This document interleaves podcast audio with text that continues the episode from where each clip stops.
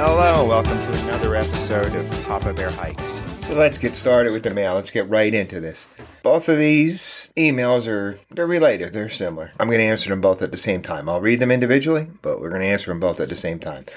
The first one comes from Ronnie in Sparta, New Jersey. Papa Bear, I'm just starting to get into winter hiking and I've kind of expanded my hiking season well into December. I've read about stories of people hiking in the Catskills and occasionally people getting caught off guard where they have to be rescued because they didn't have the proper equipment or they weren't expecting it to be as cold in early December and end up in trouble. I'd like to know what you do to avoid these situations or if it's just you just have to accept the fact that occasionally you're going to get caught off guard weather-wise. Dorothy from Topeka, Kansas.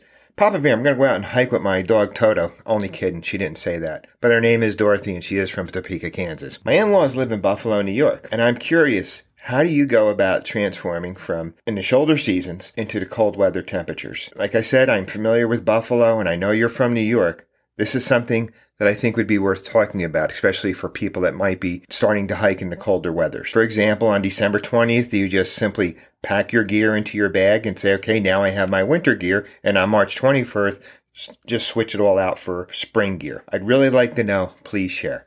Okay, I'll do that. I'm going to share, I'm not going to call these my cold weather temperature uh, approaches, maybe more of the transition. I'll first talk about the transitioning of going from our warmer temperatures into our colder temperatures because this weekend we experienced a little of that. And if you go to our YouTube channel, Martin Outside, there's some nice photos there of where, where we did what we did this weekend. We were out on the Loyalsock Trail, but it got kind of cold out there.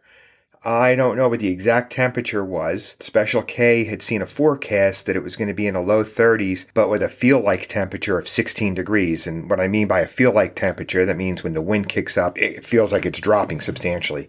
And there were one or two occasions on Sunday where it felt like it had gotten, I don't know the exact temperature, but it felt pretty darn cold. And we weren't caught off guard. We, we were prepared.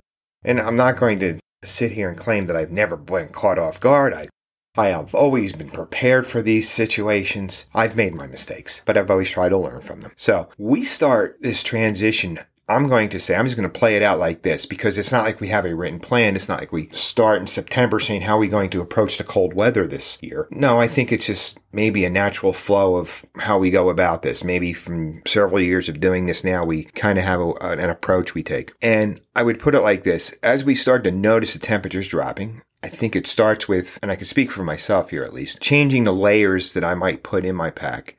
I might go from having an extra lightweight fleece or just even an extra t-shirt in my pack to maybe putting a heavier weight fleece in my bag. And as the temperatures drop, I start putting in a, I go from a heavier fleece to even having at some point when we get into January, my puffy will be in there. Now there have been years especially when we were hiking the Catskill 35s in the winter, where my cold temperature gear is in my bag as early as December 1st. A lot of it comes down to just paying attention to the weather forecast. But first understanding that the for- they don't always get it right when they're doing these forecasts. So you need to keep in mind what's the worst case scenario. If they're calling for unseasonably warm temperatures in December, let's just say 50 to, you know, and I, am talking upstate New temper- upstate New York unseasonable temperatures. Let's just say 55 degrees at the end of December. Well, still bring everything you would need, expecting it to possibly get down in below 10 degrees because it can do that. And depending on where you're going, it's likely that's going to happen.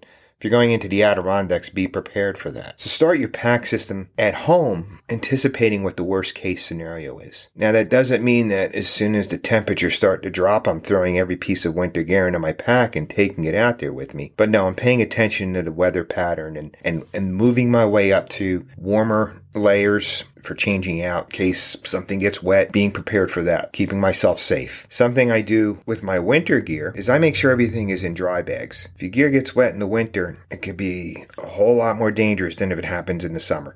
Summertime, it could be a little uncomfortable. In the winter, I'm not going to pull any punches. It could be deadly if you allow your gear to get wet. So I make sure everything is protected from the elements. I also make sure as soon as the temperatures start to feel like they're getting even into the 50s, I pack a pair of gloves. And then for my change out, I have a dry bag that's always in my day pack for a change out clothing just in case. I will make sure I have I'll put my usual Vermont darn tough socks in the drawer for the winter.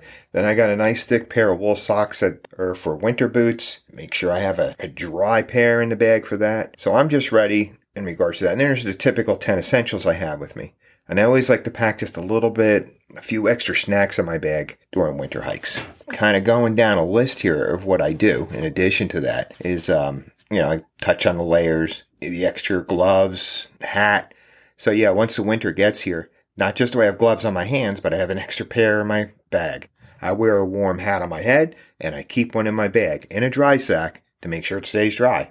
Also, as far as lighting is concerned, you have far less daylight you're working with in the winter.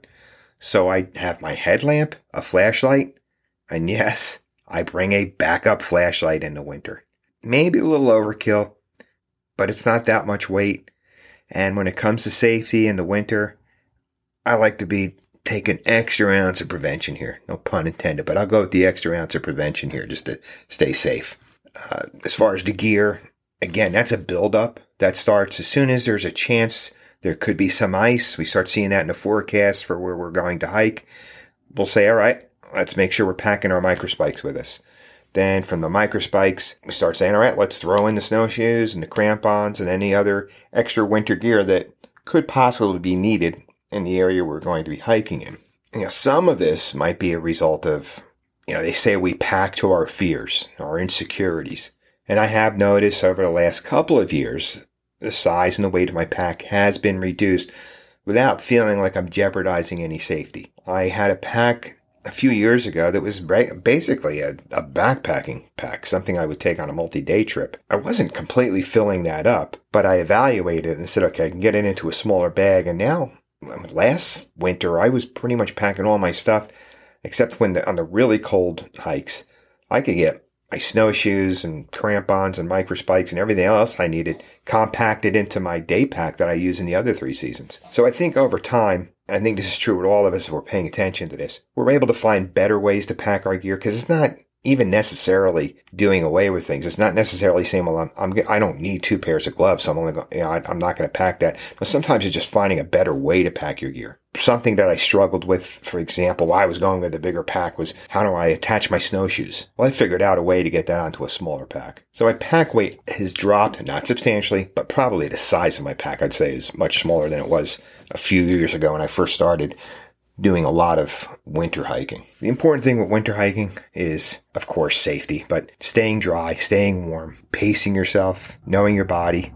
And a big mistake people make when they're hiking in the winter is, is hydration. We just, unlike the summer, we're not feeling thirsty as quickly in the wintertime. It's easy to forget to make sure we're drinking enough water. You should be hiking with a partner, especially in the wintertime. I'd say it's even more important in the wintertime than the other three seasons. You keep an eye on each other. You're you're looking out for each other and every once in a while, hey, everybody drinking enough water? That's it's part of keeping us, you know, we all share the responsibility of staying safe out there. Now, we do hear of the occasional mishaps, especially in New York here a year a, a, year doesn't go by where there's one or two stories at least maybe three or four that somebody ventures up to one of the peaks goes out on one of these trails in early december uh, late march thinking oh well it's temperatures are really warming up or it's not that cold down here in new york city. I can i'll go up to the catskills and do some hiking.